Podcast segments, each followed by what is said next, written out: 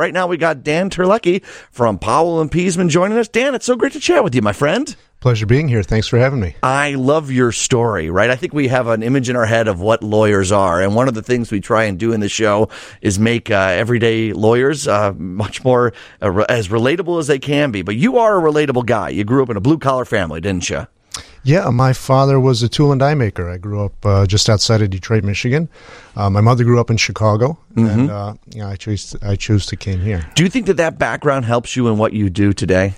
I think it does because uh, you know we're going through some you know economic ups and downs right now, and a lot of people are dealing with that sort of thing, and that's the kind of thing that uh, people in those kind of jobs deal with all their lives. You know, mm-hmm. I remember the layoffs. I remember my father having to look for jobs, especially when uh, you know things got bad in the uh, the early 2000s, and uh, that's why I want to you know fight for people that uh, maybe you know you might call them the little guy, or you might call them the people that that don't have uh, all the resources in the world. Right? Exactly, exactly. Somebody the that's, underdog. Somebody that's going to fight for. I want. I want to be somebody that's going to fight for the people that don't have all those resources. What sorts of cases do you handle? So I handle uh, motor vehicle crash cases mainly, uh, big truck injury cases, that sort of thing. I also uh, handle clergy abuse cases, childhood sexual abuse cases. So a full gamut of things. Yeah. All right. You mentioned the truck cases too, and uh, boy, it's so important. If anyone out there is ever in an accident in one of these situations. Uh, speaking of the underdog, when you're going against a big company with professional drivers that have probably a, a, big firm representing them, it's important to have someone like you in that case. It's not something people can handle by themselves, is it? Not at all. There's a there's a, there are a lot of factors involved. There there's a lot of uh, fact finding that has to take place that just you know normal people don't have the resources to do. And I want to say something. You know, professional truck drivers, it, it's a hard job. Oh, for sure. You know, um, it's it's long hours. Um, it it in order to have a license to drive a truck professionally, you have to go through medical screening as well. Right. And sometimes the little guy is the truck driver. That's it's, true. It's not just the people in the passenger vehicles, but sometimes the truck driver gets injured, and, uh, and I'm always happy to, to help those people as well. That's a great point, too. And often it may be, and I'm just speculating here, maybe the hours that they were uh, required to work beyond what they were told what they were going to work. I mean, there's just a lot of things that go into accidents just beyond the collision that happens that we see, right? Yeah, and this might be something that, that people don't often think about when they think about a big truck accident. Uh, a single truck can run off the road. And if mm-hmm. there's somebody off duty in the sleeper berth, obviously they don't have control over where that truck is going, but they have to count on their co pilot to make sure that that person is well rested and knows what they're doing and is following the rules. Right. There's a lot of things going on. We talk about gathering evidence and what you do. What are the sorts of evidence that you gather uh, after an accident that help your clients? Well, obviously the police do the first thing. You mm-hmm. know, they show up, they they take measurements sometimes, they take photographs, or you know, they're they're taking witness accounts, and those are important. Um, one of the things that people don't think about, especially if they're injured, is taking photographs of the scene, of the vehicles, of things that can later be put together using circumstantial evidence to try to find out what happened. Should, do you recommend if someone's in an accident and if they're able to do so, take as many photographs on their phone as they can? Absolutely, if you can. Obviously, there are circumstances right. where you can't do that. Mm-hmm. But if you can get photographs right there, right after it happened, some of those photographs might be key in trying to figure out exactly what it was that caused the crash or who's responsible for it. This is something important I want people to, to cue in on here today about the taking of the photographs. Because I think some people get out their phone and they take a quick zoom in of that little dent or that big dent or whatever it is, and that's it, right? You want a lot. I mean, it can never hurt, especially with these phones. It's not like we're dealing with, uh, you know, throwaway phones or we got to, you know, develop all this film to get as much as you can on the scene while while doing it safely, of course. Yeah, we live in an era where everybody's got a radio studio, a television studio, a camera, inside their pocket that they can take out at any time. And it's uh, it's important to use that tool the right way. So, for example, you know you can think of if somebody's using that phone while they're driving, well, they shouldn't be doing that. But if they happen to be in a crash and it's not their fault, you want to get as much evidence as possible. You want to show you know where the vehicles landed. Uh, at the end of the crash, how they ended up, which direction they were facing, which direction people were facing, what what damage there was on the vehicles, and how it could have been caused. You, you might even capture paint transfer, for example, from one vehicle to another and figure out which way they were going. And you can you can figure out kind of what happened in a case that way. So there have been times where you've been able to use the video or the photos taken by your client to help make their case. Not only that, but I've gone after the fact and taken my own videos and photos to be able to help make the case. So, yes. When people are in an accident in any sort of situation, and let's say they're able to do this, should they be videoing their interaction with the other driver in case is that or is that inflammatory and might cause the stakes to get a little too hot? You never know what could happen in a situation like that. Okay. You certainly want to be safe. I wouldn't want to advise anybody to take a risk. Okay. But if they can take a photograph of the scene, uh, of the damage to their vehicles, the other vehicle, this, the location, that sort of thing, that's definitely something I recommend. I know a lot of people now have dashboard cameras. Yeah. Uh, in part of your investigation, are you able to either see the dashboard camera, obviously, that maybe a client would have? Boy, that'd be helpful. But even other cameras that are around the area, bystanders, people like that, is that helpful to cases like yours? Absolutely. I mean, I wish I had video in every case, Right. right? And sometimes you don't get that luxury. But I can tell you a story of a client that came to me. He was a truck driver, professional truck driver. He was hit as a pedestrian walking in the parking lot of a truck stop. Oh, wow. Okay. And he had already spoken to a number of attorneys who had turned him away. Now, there was video of this incident, and it was gathered by the police, thank goodness. And it was of a dash cam facing outward of a truck that was parked nearby. Of course, right. Now, this was at night. It was sleeting, I think, you know, middle of winter. Um, and you could barely see what had happened there. But thanks to that video, because we had eyewitness testimony basically that wasn't good for my client. We had eyewitness testimony, and you know, there's a lot of science behind how eyewitness testimony based on memory is not always Not good. accurate. But you know, a, a video doesn't have to, you know, doesn't have to eat or sleep or remember or anything like that. Right. Um, or can't be influenced by what other people say to them, perhaps. Exactly. So uh, even with that video, though, he was turned away by other other attorneys, and so you know, I blew up the screen, changed the gain, all kinds of things that you have to do to be able to see not only see what happened, see what direction the, the, the people were going, but in addition to that, I, I hired an expert who helped me with the frame rate and the measurements of the truck to be able to kind of figure out how quickly or how fast the other the truck was going that hit my client. And we were able to piece together through that evidence not only that that truck that hit him was going too fast, especially in those slick conditions, but also which way they were going and that that truck had come around a corner, a blind corner of a building and you know going too fast hit my client.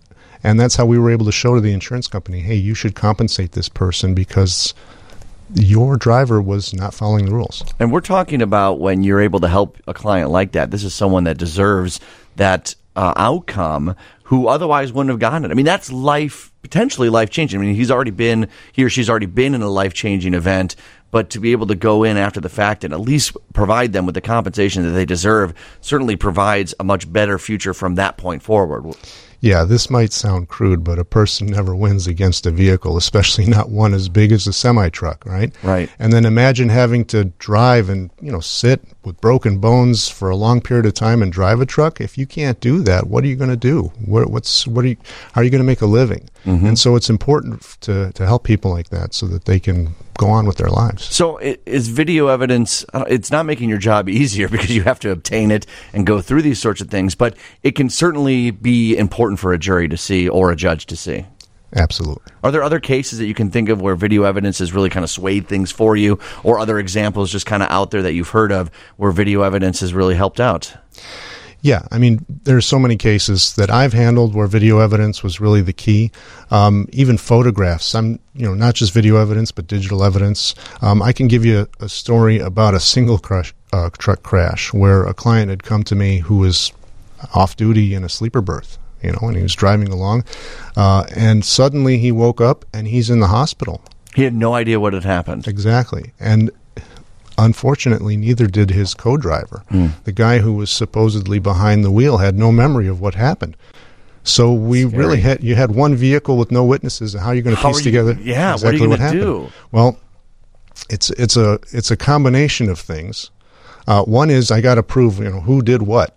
Right. And how am I going to prove that if no one knows what happened? Right. Well, we've got photographs of the scene, and you can imagine a mangled truck, one that flipped over with pieces of metal strewn all over the, the ground and, and personal effects and that sort of thing. And no reconstruction expert uh, worth his weight in salt is going to say, "Oh yeah, I can tell based on this exactly what happened and who was behind the wheel and that sort of thing."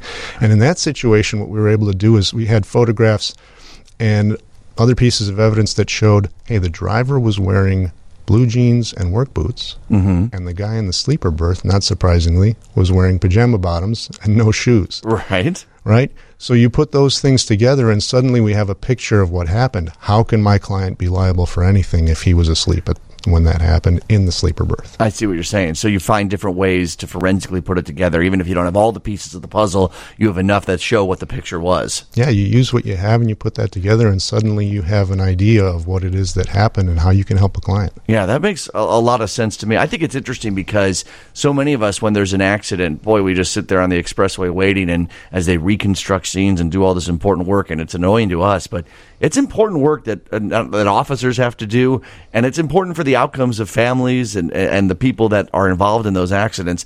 I guess we should all be a little more patient when they're going through those uh, investigations, huh?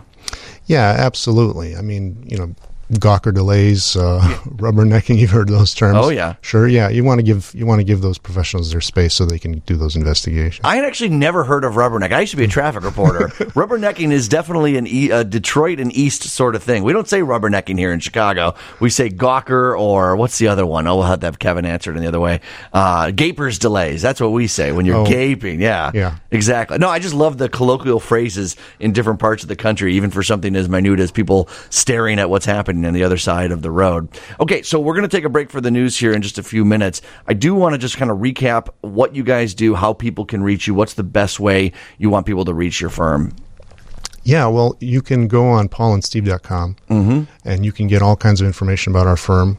Uh, we are mainly um, automobile accident injury attorneys. Mm-hmm. And like I said, you know, I have uh, my other practice area where I, I help victims of uh, childhood sexual abuse. But if you were hurt in a crash and it wasn't your fault, you please reach out to us. We'll be happy to talk to you for free. And that website one more time. paulandsteve.com. Very easy. PaulandSteve.com. More with Dan. 720 WGN. It's Let's Get Legal. We are powered by the Illinois State Bar Association. We've got a lot of guesses, still people on hold for the question of the day. Don't worry, we'll get to you in just a little bit, but we're continuing our conversation with Dan Terlecki from Powell and Peasman.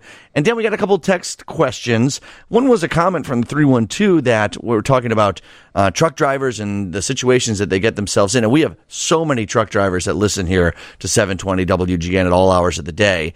That sleep apnea. There's a lot of problems and things that truck drivers have to deal with that I think I think we're becoming a little bit more aware as people that maybe have never driven a truck due to you know just some labor disputes that we've seen and, and the labor shortage.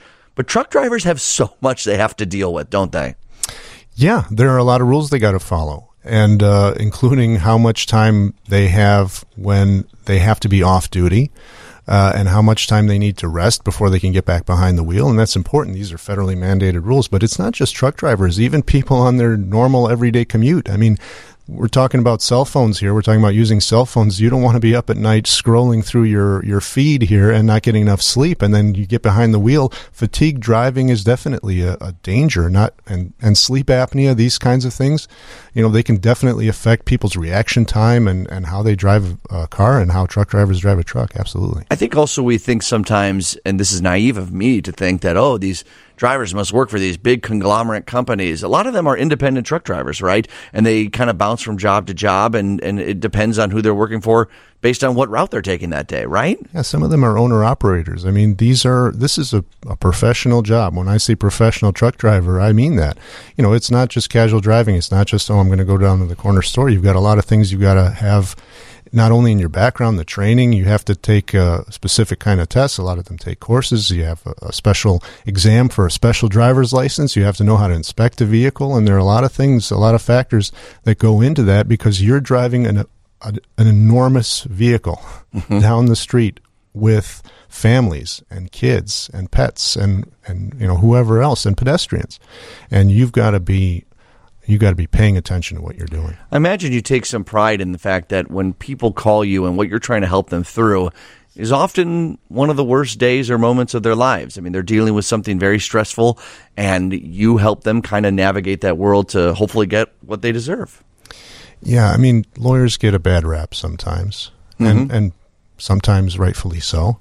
But I feel like the type of with the type of work that I'm doing, I'm trying to help somebody that's been through a lot. Mm-hmm. Um, somebody that's been through something that wasn't their fault, and suddenly they don't know they don't know how the system works. They don't know how to navigate this, and they're dealing with an insurance company that is maybe looking to deny a claim.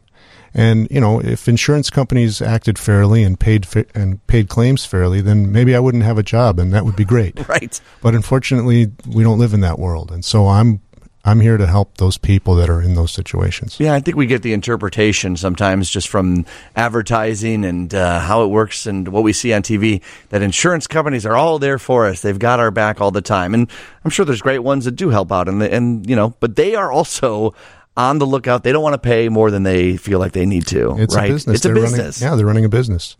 And you know, to be fair, so am I. Right. But um, you know, I'm in the business of trying to help people fight against those companies that don't want to pay a fair claim. For sure. 312 wanted to know is a drug test and a phone check, I imagine maybe a forensic look if someone was distracted pressing buttons or texting people, are they required for every accident? When does it get triggered that you might be able to look at someone's uh, drug history or their current situation or whether they were distracted or not? Well, uh, drug tests, alcohol tests, that sort of thing for professional drug truck drivers when they're involved in a crash that uh, that uh, someone was injured in, that Mhm. that's necessary. That's, Automatic. That's required. Yeah, Mhm. that's uh, there are rules that that that, that uh, govern that. For you know regular passenger vehicle crashes and that sort of thing, that's not always the case. There has to be some kind of probable cause, or the you know the police officer has to suspect that somebody was uh, intoxicated or inebriated behind the wheel, and then you know the, the, the normal procedures work there phone checks. It's interesting you bring that up because I'm on the record somewhere. If you deep down in Google, you, you find my you know search through. Uh, oh, never, never written. fun to deep down Google. Yeah, but Every- okay. Every every all the if you read all the stuff that I've written about Uh-huh. this, you know, uh, this topic, uh, you know, I'm on the record advocating for when somebody's hurt in a crash that the police should be able to take a look at someone's phone and see if They Immediately. were yeah, to see if they were texting or you Right. know, what were you doing? Were you on the phone? There are a lot of people. Sometimes you'll see it. I kind of assumed along. that that was the case. Like if you hit someone, the police. What do they have to have probable cause that you were distracted in order to get that access to it, or do they need a court order to do it? It's not an immediate thing. Yeah, it's not. It's not an immediate thing. I mean, uh, you know, police. Uh, excuse me. A, a lawyer can subpoena uh, phone records if it's part of a legal matter, right? Mm-hmm. But it's not necessarily automatic that the police are going to take your phone and start searching through it. There, you know, there are privacy issues in- involved in that as well. and legitimate ones too. Yeah. It's but boy, I always just assume that if there was an accident, the phone records would be the first thing that police would look at when they try and reconstruct what happened. But maybe not the case. No, not the case. But I've I've subpoenaed phone records and used the those timelines to try to put together a story in a case before for sure. Well, then that's an interesting question. Let's say someone knew they were distracted. That's what caused the crash. The police didn't take away their phone. They try and go through and delete whatever happened around the time of the crash. Someone like you and your team and the people that you hire to help out, can they forensically go back through that phone and find out perhaps if you were distracted, even if you think that you deleted it all off your phone? Well, you might have to go through the court system to get certain permission to be able to get at certain things because, like I was saying, there are some privacy issues. But hey, there are a lot of public things that people put up. If they're on their phone posting on social media True. and it's public, you, you know, an attorney might be able to get that. And there are a lot of legal cases that, where that's come into play. Yeah, if you're uh, live tweeting your drive in on the Kennedy Expressway and you hit someone, odds are someone's going to be able to find that. I wanted to talk a little bit about. Uh, I know you're very active in our Ukrainian community here in Chicago. Yeah. I know it's been a and it's a vibrant community. I lived for six years in the Ukrainian village. I'm not Ukrainian, but. Uh, I was there during the Crimean invasion and just seeing the community and the neighborhood come together, the flags all out. This has been amplified now across our country. Chat a little bit about your experiences here with this community recently, too. Yeah, well, I speak Ukrainian. Really? Um, my background is Ukrainian. Um, my, I'll, I'll tell you a story. Yeah. So I, I grew up in an immigrant household. Uh, my grandparents were all from Western Ukraine, and my grandmother told me a story that when she was young and the war broke out, World War II, she was in a theater listening to uh, speeches about Ukrainian independence, which wasn't really a thing back then. And um, the Nazis showed up, and her sister crawled out of a window and my grandmother didn't make it, and that was the last time she saw her family. So I come from a family of Ukrainian refugees. Um, this is unfortunately a story that's repeated throughout history. And it's been really heartening to see, you know, as an American Mm-hmm. with a Ukrainian background, to see so many people speaking out about this and supporting the Ukrainian community and Ukrainians in Ukraine uh, dealing with with this uh, with this war. Hmm And I, in the neighborhood and beyond has really come together. I think that the challenge for a lot of us is as this becomes overshadowed in the news a little bit, as this lingers on, there has to be renewed efforts to keep it top of mind. Would you agree? Yeah. So uh, apart from my you know professional career as an attorney helping victims of car crashes, I'm really involved in the Ukrainian community. I have been my whole life. Um, there's uh, uh, a podcast that, that I know there are a lot of podcasts Hey, out there. give it. Let's go. Let's but, hear uh, it. It's called Ukraine Watch. Uh, it's mostly on YouTube and a little outlet called Ukrainian Independent Radio that's Chicago based. And uh, it's an English language show where I talk to people, experts, uh, military experts, people in Ukraine, people on the ground in Ukraine, just about what's going on because I want to get the truth out there. I want Mhm. people to know what's happening and so that people care about it because it's an important topic. What are you hearing about what's happened the last couple of weeks and months? Yeah, well, it's a it's a war of attrition. I'm no military expert, you know, but it, this is something that's possibly going to go on for a long time. And you know, the, the Ukrainians are willing to fight. Um, they just need the stuff, Mm-hmm. you know. And uh, you know, we have to think about what kind of world we want to live in. Do we want to live in a world where uh, a dictator can just come in and say, "Okay, this is mine now," Mm-hmm. and and take away people's rights and and and spread tyranny and violence and all that kind of thing, or do we want to live in a world where the the governments are organized by people, where people have a, a right to self determination, where they have uh, freedoms, uh, basic freedoms that that we enjoy in this country? Uh, I mean, that's a fundamental choice, and that's why I think it's important for Americans to support Ukrainians and their their fight for freedom. What can Chicagoans do now uh, to help out? You know, this is a great question. I get asked this question all the time, and a lot of times people think that there's really nothing we can do. I mean, Right. dealing with a, a dictator over overseas, and you know, you can't send military aid as an individual No. to Ukraine. Yeah, you know, you're not going to go fight over there. So, uh, the one thing that I'll tell people is, you know, talk to your friends and family about it. Spread the word. Don't forget. Uh, keep talking about this topic because if we forget and we let this go, it, it's it's just going to it's just going to spread in the wrong direction. And Yeah. so we want to we want people to know what's going on over there. Do the flags make a difference? Do you think they make a difference to Ukrainians there when they see on social media, you know, lit up displays on skyscrapers and flags on everyday houses? Do you think that makes a difference? I think it makes a huge difference. I mean, you were saying yourself you're not Ukrainian, Right. You don't have a Ukrainian background, but just showing support to Ukrainians, uh, you know, morale in this fight that's going on over there is huge. I mean, they're outmatched, they're outgunned, right? But as we've seen, it's over 100 days now. Everyone was saying, you know, when the invasion or the, the full scale invasion started, no one Hours. yeah, no one expected this type of outcome, and and you know, uh, Kiev hasn't fallen, and uh, most of the territory is still under Ukrainian control, and it's because of the heroism of the, the Ukrainian people um, and their leadership and what they've been doing to be able to combat this. And I'm sure that when they're in that slog of war, when they're in that battle, seeing support from people in America and other places, I'm sure is huge. What was the name of the the podcast again so people can listen? Ukraine Watch. Ukraine Watch. Download it wherever people listen to podcasts or on YouTube as well. Yep. Okay. Um, you mentioned your immigrant background there. That harrowing story from your family uh, at the outbreak of World War II. Um, just connecting it a little bit to what you do, I imagine that that spirit in your family, that immigrant, you know, uh, relationship and that, that feeling, it goes into the work that you do, doesn't it? Do you feel like that is giving you a different outlook than maybe other folks out there? Well, I can't speak for other people, but I know that for myself, uh, it's definitely an inspiration.